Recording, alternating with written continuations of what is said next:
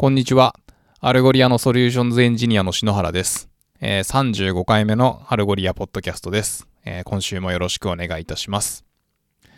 Algolia はですね、えー会計年度が、2月から始まるのですけれども、えー今週はそのキックオフイベントが、え3日間にわたって行われました。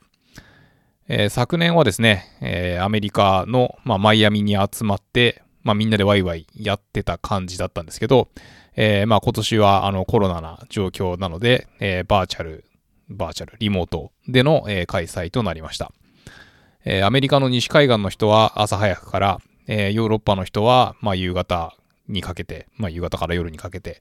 え日本からは、え夜中からみたいな、え感じで、え私は、あの3日間のですね、えイベントがある中で、まあ、最初の2日ぐらいは、まあ、えー夜中の12時から参加して、えー2時半ぐらいに寝てみたいな感じだったんですけど、え3日目はですね、あのーまあ、アワード系、去年この人がこんなことやって頑張りましたみたいな、こう、そういうのがあったので、えー絶対参加したかったので頑張って、えー起きて、まあ、最後まで、えー参加しましたと。で、まあ、あの、こんなコロナな状況な中でもですね、まあ、あの、多くの社員を採用したっていうのももちろんあるし、えー会社全体ではですね、まあ、やっぱりすごいペースでビジネスが伸びているというところもあって、まあ、あの、勢いを感じられる、えーまあ、素晴らしい機会だったわけなんですけれども、えーまあ、一方で日本では、えーまだ私と半田さんの2名体制なわけですけれども、えーまあ、日本に向けてもですね、え興味深い取り組みが、えー行われそうな旨をですね、えーパリのメンバーから、まあ、連絡もらったり、まあ、この、えーイベント期間中ですね、えしたので、まあ、あの、こうご期待と、え言ったところでございます。で、え今週はですね、え Algolia に関連する、えウェビナーと、えコミュニティイベントでの、え講演の内容をですね、えご紹介させていただきたいなと思います。えまず最初にウェビナーからですね、えー Gymshark という、えーまあ、スポーツ系の、えーアパレル、えーファッションブランドがあるんですけれども、まあ、あの、そこの、えージムシャークズ・ジャーニー・トゥ・ヘッドレス・コマース、えー、The Practical Case of Search and Navigation という講演があったので、えーそれの、えーご紹介をさせていただきます。えーまあ、こちら、えーと話してくれたのは、えーまあ、ジムシャークの、えープロダクトマネージャーのベンさんということです。で、えっ、と、ジムシャークはですね、えー2012年の創業で、まあ、UK で一番伸びている、えースポーツ系のファッションブランドということで、まあ、あの、この8年間でですね、えーまあ、ゼロから、えー1.45ビリオンダラーの、えーバリュエーションへと、えー急速に伸びていると、いうことです。で、今は、えー世界中に15ストアあって、えー6400万人のユーザーがいるということでございます。えーレベニューとしては、えー2020年に、えーまあ、5億円ぐらいを達成しているという感じで、で、えっ、と、まあ、ヘッドレスとか、えーマイクロサービス化とか、えーそういうところに、まあ、取り組んできたと。で、まあ、それの、えーまあ、発表なんですけれども、えー2000、まあ、なんでそれをやろうとしたかっていうと、えー2015年の、まあ、ブラックフライデーで、まあ、やっちまった的な、えー感じになったそうですと。まあ、ちょっと、詳細はわかんないですけど、多分、あの、たくさんアクセスが来て、えーもうサーバーが応答できないような状況になってしまったんだと思うんですけれども、えーまあそこを、えっ、と、ヘッドレス化するにあたって、まあ、あの、オムニチャンネル化とか、まあ、あと API ファースト、えースケーラブル、えーまあ、ベストインクラスなものにしようという感じで取り組んできているということです。まあ、もともとはですね、えーマジェントっていう、えーまあ、こう、インターネットショッピング向けのプラットフォームを使ってたんですけれども、まあ、まあ、モノリシックなアーキテクチャだというところを、まあ、ヘッドレスにして、で、まあ、そこで使ってる要素技術としては、えー、Shopify と、えー Algolia、あと、まあ、React.js を使うようになってそうなんですけども、で、あと、まあ、えっ、と、 Contentful ですね。で、まあ、あと、あの、AWS のソリューションを、まあ、いろいろ活用してますよ、ということでございます。で、えっ、と、 Algolia 導入前のですね、えー、 Gymshark の、まあ、サイトサーチ、えーサイト内検索は、検索結果のクオリティが、まあ、微妙だったねとか、あと、まあ、レレバンスが、まあ、ちょっと、なんだろう、いけてなくて、えー、検索からの、えー、コンバージョンレートが、まあ、低いと。で、在庫切れのものが、えー、検索結果にこうバンバン出てきてしまったりとか、えー、パーソナライズもされてないし、えー、まあ、いつもこう手動でこうマーチャンダイジング、まあ、手動って言ってもなんですかね、こうなんかこうウェブのインターフェースでポチポチとかいう感じではなくて、えー、まあ、きっとなんかそのエンジニアの人に頼んでこれをあしてこうしてみたいなことをやってたので、まあ、あの継続していくのが大変だったということです。で、あとまあ、あの、ローカライズっていうところがまあ難しくて、えー、まあ UK 以外でのビジネスがなかなか立ち上がりませんみたいな、えー、いう話でした。で、例えば、えっ、ー、と、カモ、まあ、あの、カモフラってやつですね。なんだろう、日本語だと明細は、あの、とても多く検索されてたけど、えー、まあ一番売れているのは、まあそのカモフラ柄のレギンスだったそうなんですけれども、まあただカモで検索すると、そのレギンスって、えー、と一番売れてるにもかかわらず、えー、検索結果の12番目ぐらいに出てくるみたいな、えー、感じで、で、まあ、あの、さらに微妙なことに、まあ、その当時ですね、えっ、と、一番上に出てくる、そのカモで検索して一番上に出てくるのは在庫切れの商品だったと、え、いうことです。で、えっ、ー、と、まあそういうのもあってですね、えー、まあそのカモだけではなくて、えー、そのサイト全体として、えー、検索された、まあ、結果の、えー、クリックされるポジションが、まあめちゃめちゃ低かったのが、まあえっ、と、 Algolia を使ってやりくりするようになってから、まあそのちゃんとチューニングしてですね、えー、いい感じになってきてますということです。で、まあ、この辺はですね、えっ、ー、と、 Algolia のダッシュボードを、まあ、いい感じに活用すると、まあ、結果もわかりやすくトラックできるのでいいですね、ということです。まあ、あの、クリックポジションのこう平均みたいのが、えー、なんですかね、こうヒートマップ的な感じで、えー、見れるようになってるので、まあ、えー、いい感じですということです。で、えっ、ー、と、まあ、個人的にちょっと面白かったのは、まあ、ローカライズっていうか、まあ、それローカライズなんだって思ったのがあって、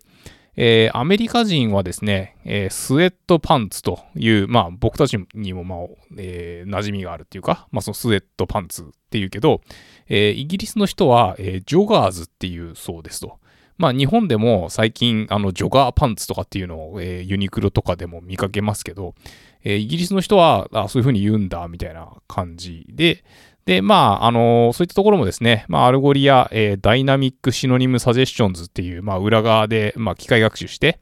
えー、このシノニム追加したらどうですかみたいな機能があるので、えー、まあ、特にその、なんか、ローカライズっていうのを意識しなくても、えー、いい感じに取り込めるようになってきてるということでございます。で、まあ、あの、そういったところですね、あの、レレバンスのチューニングっていうか、まあ、より売れるものを、あの、上に出てくるように持ってきたりとか、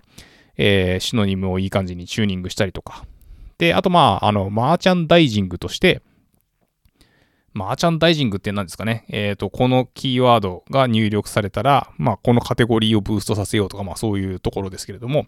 で、まあ、それも、あの、 Algolia はですね、えっと、機械学習ベースの、あの、 Dynamic Re-Ranking っていう機能があるんですけれども、まあ、あの、それを使っていると。で、まあ、あの、そういうところをちゃんと活用すると、えー、200万ポンドの、えー、 extra sales っていうことで、あの、まあ、すごいなっていうふうに、まあ、思ってるんですけれども、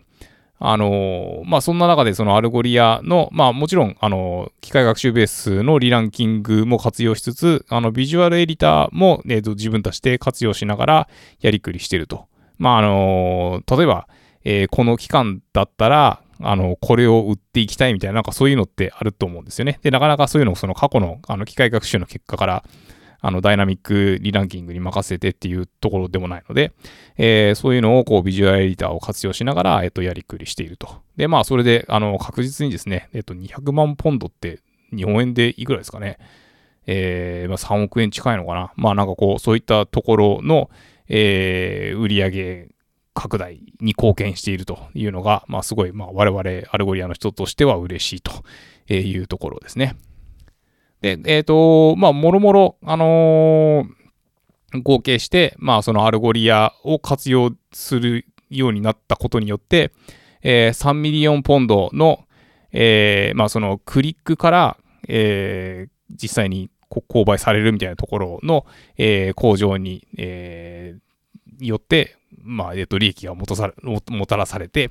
で、えっと、CTR そのものは、まあ、以前よりも、えっと、5%上がって、で、えっと、オーダーレートですね。えっと、1回お買い物するごとに、使う金額が、えー、18%も増えたということです。まあ、あの、この辺のですね、えっと、メトリクスがすごい、こう、詳細に語られているこのセミナー、すごいなというところなんですけれども、まあ、なかなかね、なんかこういう数字をこう表に出すことってないかなと思うんですけど、まあ、そんな中でですね、えっと、印象的なのは、まあ、あのこう、なんですかね、えー、ま、マーチャンダイジングっていうか、あのこう、どういう relevance っていうか、あの、チームの人たちは、まあもちろん、その、アルゴリズムっていうよりも、まあこうあるべきだみたいな、そのプロダクトのことをこうすごいよく知ってるので、あの、その人たちが付きっきりで、あの、 fine-tune していけば、あの、まあ、えー、 Algolia の、まあ、その機械学習に任せるよりも、えー、ひょっとしたらいい結果を出せるかもしれないけど、えー、別に24時間ずっと張り付いて働けるわけでもないし、あの、グローバルにビジネス展開してるって考えると、みたいなところで、まあ、そんなにそこにこう、人張り付けて、みたいなのも、まあ、24時間365日っていうかそういうのまあ難しいので、みたいな発言があって、まあそういったところは、あのー、まあ機械学習技術っていうか、えー、まあ Algolia みたいなソリューションの使いどころなんだなというふうに改めて思った次第です。で、えっ、ー、と、まあもちろん、あの、 Algolia のパーソナライゼーションとかも使っていただいていて、まあそのどんな色が好きかとか、まあそういうのも、えー、ちゃんとトラックできるようになってますし、えー、まあパーソナライズする場合としない場合の比較っていうのも、こういい感じに使ってもらってるみたいで、まあすごい、まあいいなというところです。で、まあもともとですね、あのまあそのパーソナライズするにあたって、え取得してた数値が、えまあそのクリックしたものとか、えカートに追加したもの、あと色だけだったのが、えー、まあ、そのどのフィルター選択しましたとか、えー、これをウィッシュリストに入れましたとか、えー、どんなタイプのプロダクトなのかとか、まあ、そのアクティビティがとか、まあ、なんかこう、そういったところをこう細かく、えー、データを取得してですね、えー、パーソナライズの質を高めていっていると、ね、いうことでございます。そして、えー、まあ、さらにですね、こう、現在、こう、フィーチャーされているプロダクトとか、あとまあ関連プロダクトとか、あとまあそのカートの中での、あまあアップセルっていうか、まあこれも一緒にどうですかみたいな、まあよくあると思うんですけど、えー、あとはまあなんかそのモバイルアプリ向けの、えー、機能とか、まあいろいろ今もこう取り組んでいるところがあるっていうところで、あの今後もますます楽しみな感じかなと思います。で、えっ、ー、と、まあちょっと私がここであの語った数字については、まあなんかに、二次情報っていうんですかね。まあ、ちょっとわかんないですけど、あの、こう、詳細な、えっ、と、数値についてはですね、あの、ぜひ、そのウェビナーを、えー、ご覧いただきたいんですけど、まあ、あのー、実際の、え、コンバージョンレートがどうなったとか、あの、ブラックフライデーの時にどうだったとか、あの、検索ユーザーからの売り上げがイヤーオンイヤーでどうなったとか、まあ、そういうのがすごい、あの、見れるので、えー、この、えっ、ー、と、 Algolia .fm スラッシュ35に、あのー、このウェビナーのリンクを貼り付けておきますので、えー、ぜひご覧いただければなと思います。そして、えっ、と、次にですね、え先日開催された、え Algolia コミュニティパーティーの、えー、講演動画ですね、がアップロードされています。で、まあ、3つ、え講演動画が、えアップロードされてるんですけれども、えー、まず一つ目がですね、えっ、と、 Reddinx という、えー、まあ、 Reddit 向けの indexer っていうことですね。で、えー、まあこれ、あのー、 Algolia を使って、えー、好みの、えー、 subreddit を検索しようっていうお話です。でこの話をしてくれた、えー、ティム・キャリーさんですね、は、えー、以前アルゴリアの、えー、デブレルをやってた人で、えー、今は、えー、 Doctolib という会社のエンジニアをなさってるそうです。で、まあ、この、えっ、と、レディンクスですね、は、え、NPM に、え、アップしてるので、まあ、みんな、あの使えるよということでございます。で、え今回は、えダンジョンズドラゴンズの話で、まあ、あの、ちょっと僕このゲームやったことないんで、なんとも言えないんですけど、あのたくさんのマップがですね、えっ、と、インターネット上にあるということです。まあ、なんか、あの、攻略とかそういうやつなんですかね。で、えー、そんな中で、あの D&D マップっていうのがおすすめらしいんですけど、まあ、それを、あの、レディット上で、えー、検索して、まあ、見つける。まあ、なんかこう、そういう感じなんですかね。あの、で、まあ、そのレディット上で見つけようとするんだけど、なんかちょっといまいちで、えー、まあ、遅いとか、あの、まあ、タイポが許可、許容されないとか、えー、まあ、見た目もそんなに見やすくないとか、なんかそういう不満があったそうですと。で、ただ、えっと、Reddit には API があるので、えー、JSON で、まあ、いい感じに、えー、コンテンツを取得できると。ということで、まあ、あの、 Algolia を使ったサイドプロジェクトを立ち上げましたということです。で、えっ、ー、と、ゲームマスター .pixelastic.com スラッシュマップスっていう URL で、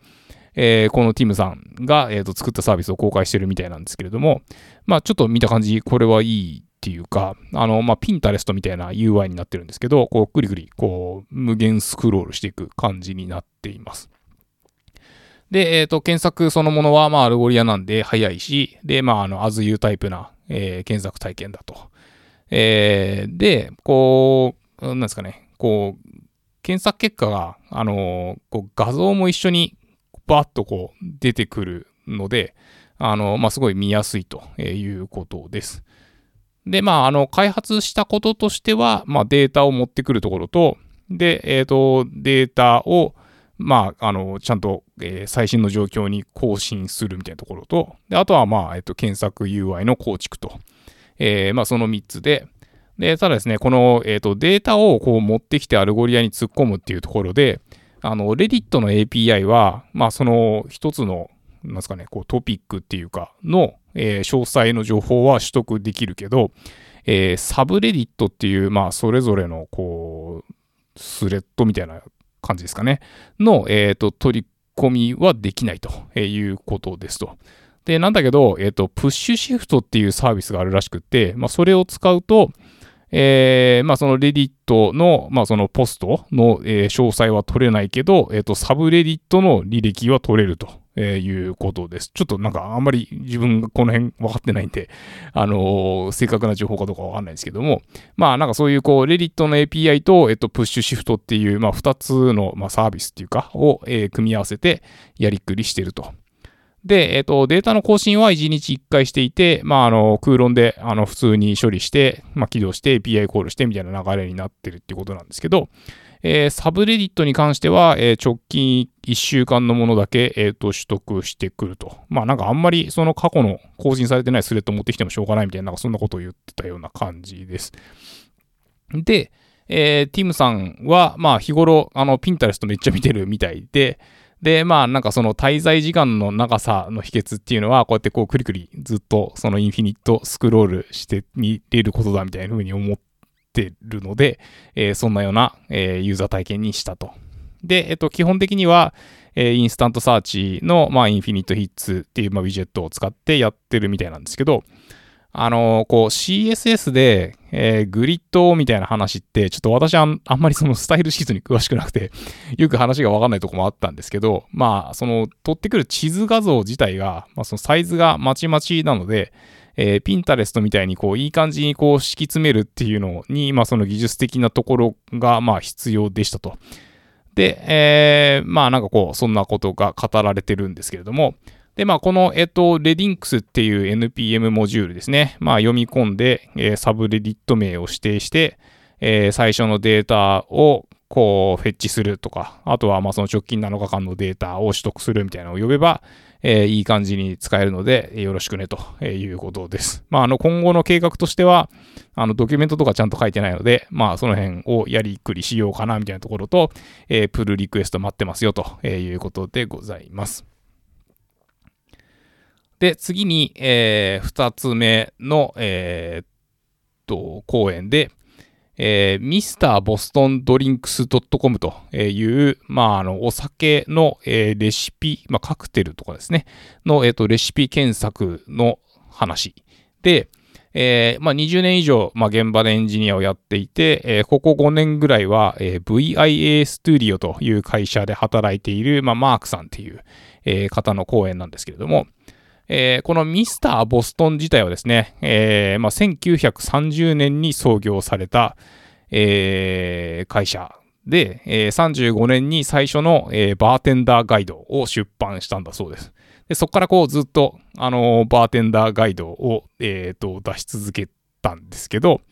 えーまあ、2016年だったかな、えー、に、えー、最後の、えー、こう、出版、まあ、あの、紙バージョンの、えー、バーテンダーガイドを出してからは、まあ、えっと、オンラインで、え、やってるということです。で、まあ、それをこの、えー、VIA スタジオという会社で、え、やってるそうなんですけれども、えー、まあ、 mrbostondrinks .com は、えっ、ー、と、SPA な感じでできていて、まあ、あのー、5年前だからみたいな、なんかそういう言い方してた感じしましたけども、えー、まあ、 Angular でできていると。で、まあ、そこに、えっ、ー、と、 Algolia の、えーと、検索を、まあ、えー、用いていて用いているということです。で、えー、まあ、そのフロントだけじゃなくて、まあ、その Mr.Boston.Recipes っていうのと、えー、api.mrboston.recipes っていうのがあって、まあ、その、えー、裏側の、まあ、データやりくりするレイヤーみたいなところは、えー、PHP、Laravel、MySQL な感じで、まあ、あの、 Algolia にデータを突っ込むところは、まあ、こっちの、えっ、ー、と、裏側の仕掛けでやっているということです。まあ、そんな感じで、えー、カクテルの、えー、レシピ検索の話なんですけど、まあ、あのー、as you タイプな、えっ、と、 InstantSearch があって、で、まあ、えっ、と、検索結果ページは、まあ、これも、なんていうんですかね、こう、 Pinterest みたいな感じっていうか、えこう、いい感じに、こう、画像と、えー、名前とみたいなところがこうずたっと、え並ぶような感じになってるんですけれども、えー、まあ、あの、 InstantSearch を使ったですね、えー、フロントエンドの、まあ、シンプルなっていうか、えー、スッキリした、え、実装の紹介をしてくれています。で、えー、バックエンドもあのデータの構造からこう紹介してくれていて、まあ、あのレシピの中のデータがどうなってるかみたいなところとか、あのカスタムランキングを使ってあの表示順を調整してますよみたいな、まあ、よく見られてるレシピがより上に来るようになっているというような感じになっています。で、あのー、まあ、タイポの設定がですね、えっ、ー、と、まあ、 Algolia ってデフォルトでは4文字で、えっ、ー、と、1文字許可みたいな、なんかそういう感じなんですけど、えー、6文字で、え、1文字を許可という感じにしているそうです。あの、まあ、なんか、こう、よりタイトにっていうか、まあ、あの、タイポを、あの、許容するんだけど、まあ、ちょ、ちょっと、なんですかね。まあ、そのタイトっていう言い方をされていました。で、えー、まあ、あの、シノニムの設定もすごいたくさんあって、まあ、頑張ってる感あるんですけど、あの、個人的にすごい、こう、面白いなと思ったのは、えっ、ー、と、カーネルっていう、えー、まあ、言葉があって、まあ、あの、Linux カーネルとかのカーネルですね、K-E-R-N-E-L と、あの、カーネル・サンダースのカーネル、これ、えっ、ー、と、C-O-L-O-N-E-L っていう、あの、L なんですけど、こう R の発音するっていう言葉があって、なんで、あのー、まあ、それをですね、あのー、まあ、カーネルで入れても、コロネルで入れても、えー、まあ、ちゃんと引っかかるように、まあ、なんかそのケ、ケンタッキーカーネルなんとかみたいな、なんかそそんな、あのー、ウイスキーのレシピ、レシピが引っかかる感じだったんですけど、その辺をこう、えっ、と、シノニムで吸収したりしてると。で、この、えっ、と、カーネル・サンダースのカーネルですね。えー、C で始まってるけど、えー、L のところがこう R の発音になるっていうやつを、あの、ちょっとググって調べてみたんですけど、あの、もともとはですね、あの、コロネロっていう、えー、軍事階級っていうか、まあなんか、なんとか隊長みたいなのが、えー、イタリアにあって、で、それが、えー、こう、フランスでも、まあその階級っていうか、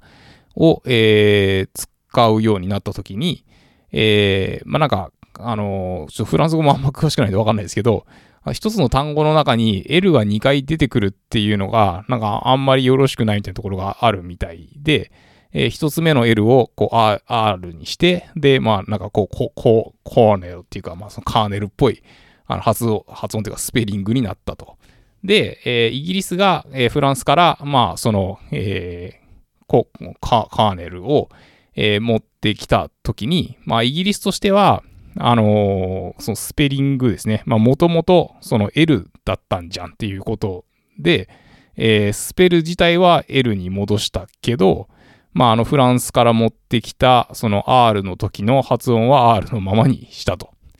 で、えー、まあ、ヨーロッパの中で、まあ、当時そのたくさん戦争やっててですね。で、まあ、その軍事協定の文章とかの中に、この、えっ、ー、と、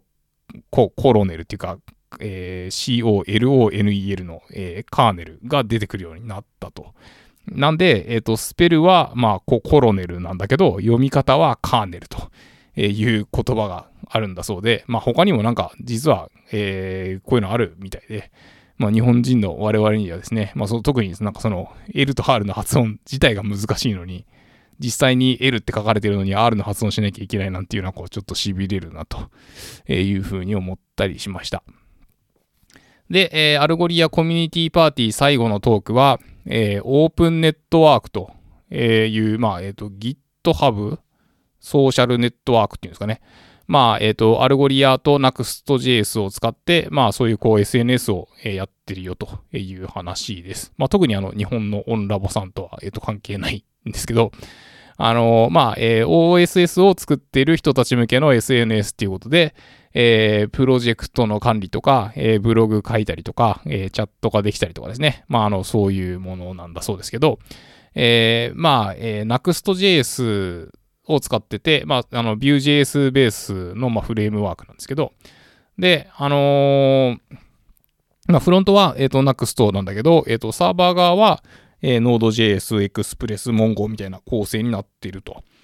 で、えっ、ー、と、スタティックなファイルは、えっ、ー、と、Amazon の S3 に保存していて、で、えっ、ー、と、検索及びナビゲーションに Algolia というような、まあ、全体のアーキテクチャになっているそうなんですけど、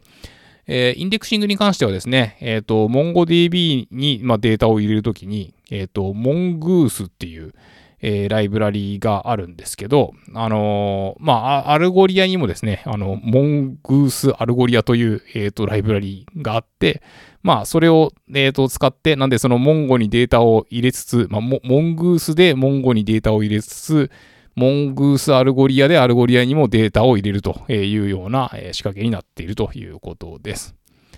で、えっ、ー、と、フロント側は、えー、まあ、 Nuxt は、えっ、ー、と、Vue.js なので、えー、こう、Vue インスタントサーチを使って、えー、 Algolia 検索を、まあ、実装しているそうなんですけど、まあ、あの、複数のインデックスに同時にアクセスするみたいなところもあったりしつつ、あの、オートコンプリートどうしようかなみたいな、なんかそういう、こう、実装するときに、えー、まあ、トピックっていうか、えー、話があって、で、まあなんかせっかくなんで自分でガツガツコード書いて、あの、オートコンプリートの、えー、実装してたけど、まあなんかそのクリックした時のナビゲーションがなんか微妙だったとか、なんかこう、めちゃめちゃ時間使ったんだけど、最終的には、えー、View Auto Suggest っていう、まあ、コンポーネントがあって、えー、それを使うようにしちゃいました、みたいな、なんかそういう話ですと。まあ、あのー、自分でこう、やりくりする前に、あの、調査したりとか、まあ、あの、そういうの詳しい人いっぱいいるんで、コミュニティに相談したりすればよかったのに、まあなんかこう、オレオレオートコンプリートを作ろうとして失敗しちゃいましたみたいな、まあなんかこういう、えー、車輪の再発明っていうかですね、あの、まあ、いつでもある話なんだな、みたいな、えー、いう感じです。えー、そんなところで、えー、今週は以上になります。あの、まあ、ぼちぼちですね、あの、サポートエンジニアの半田さんも、えー、日頃サポートの現場の中で、まあ、起きていることっていうか、まあ、あの、この辺気をつけましょうね、みたいな、あの、話を今、あの、まとめてくださってるそうなので、えー、その辺のお話にも期待しつつということですね。えー、まあ、今回のエピソードは以上になります。えー、どうもありがとうございました。えー、それでは来週もよろしくお願いいたします。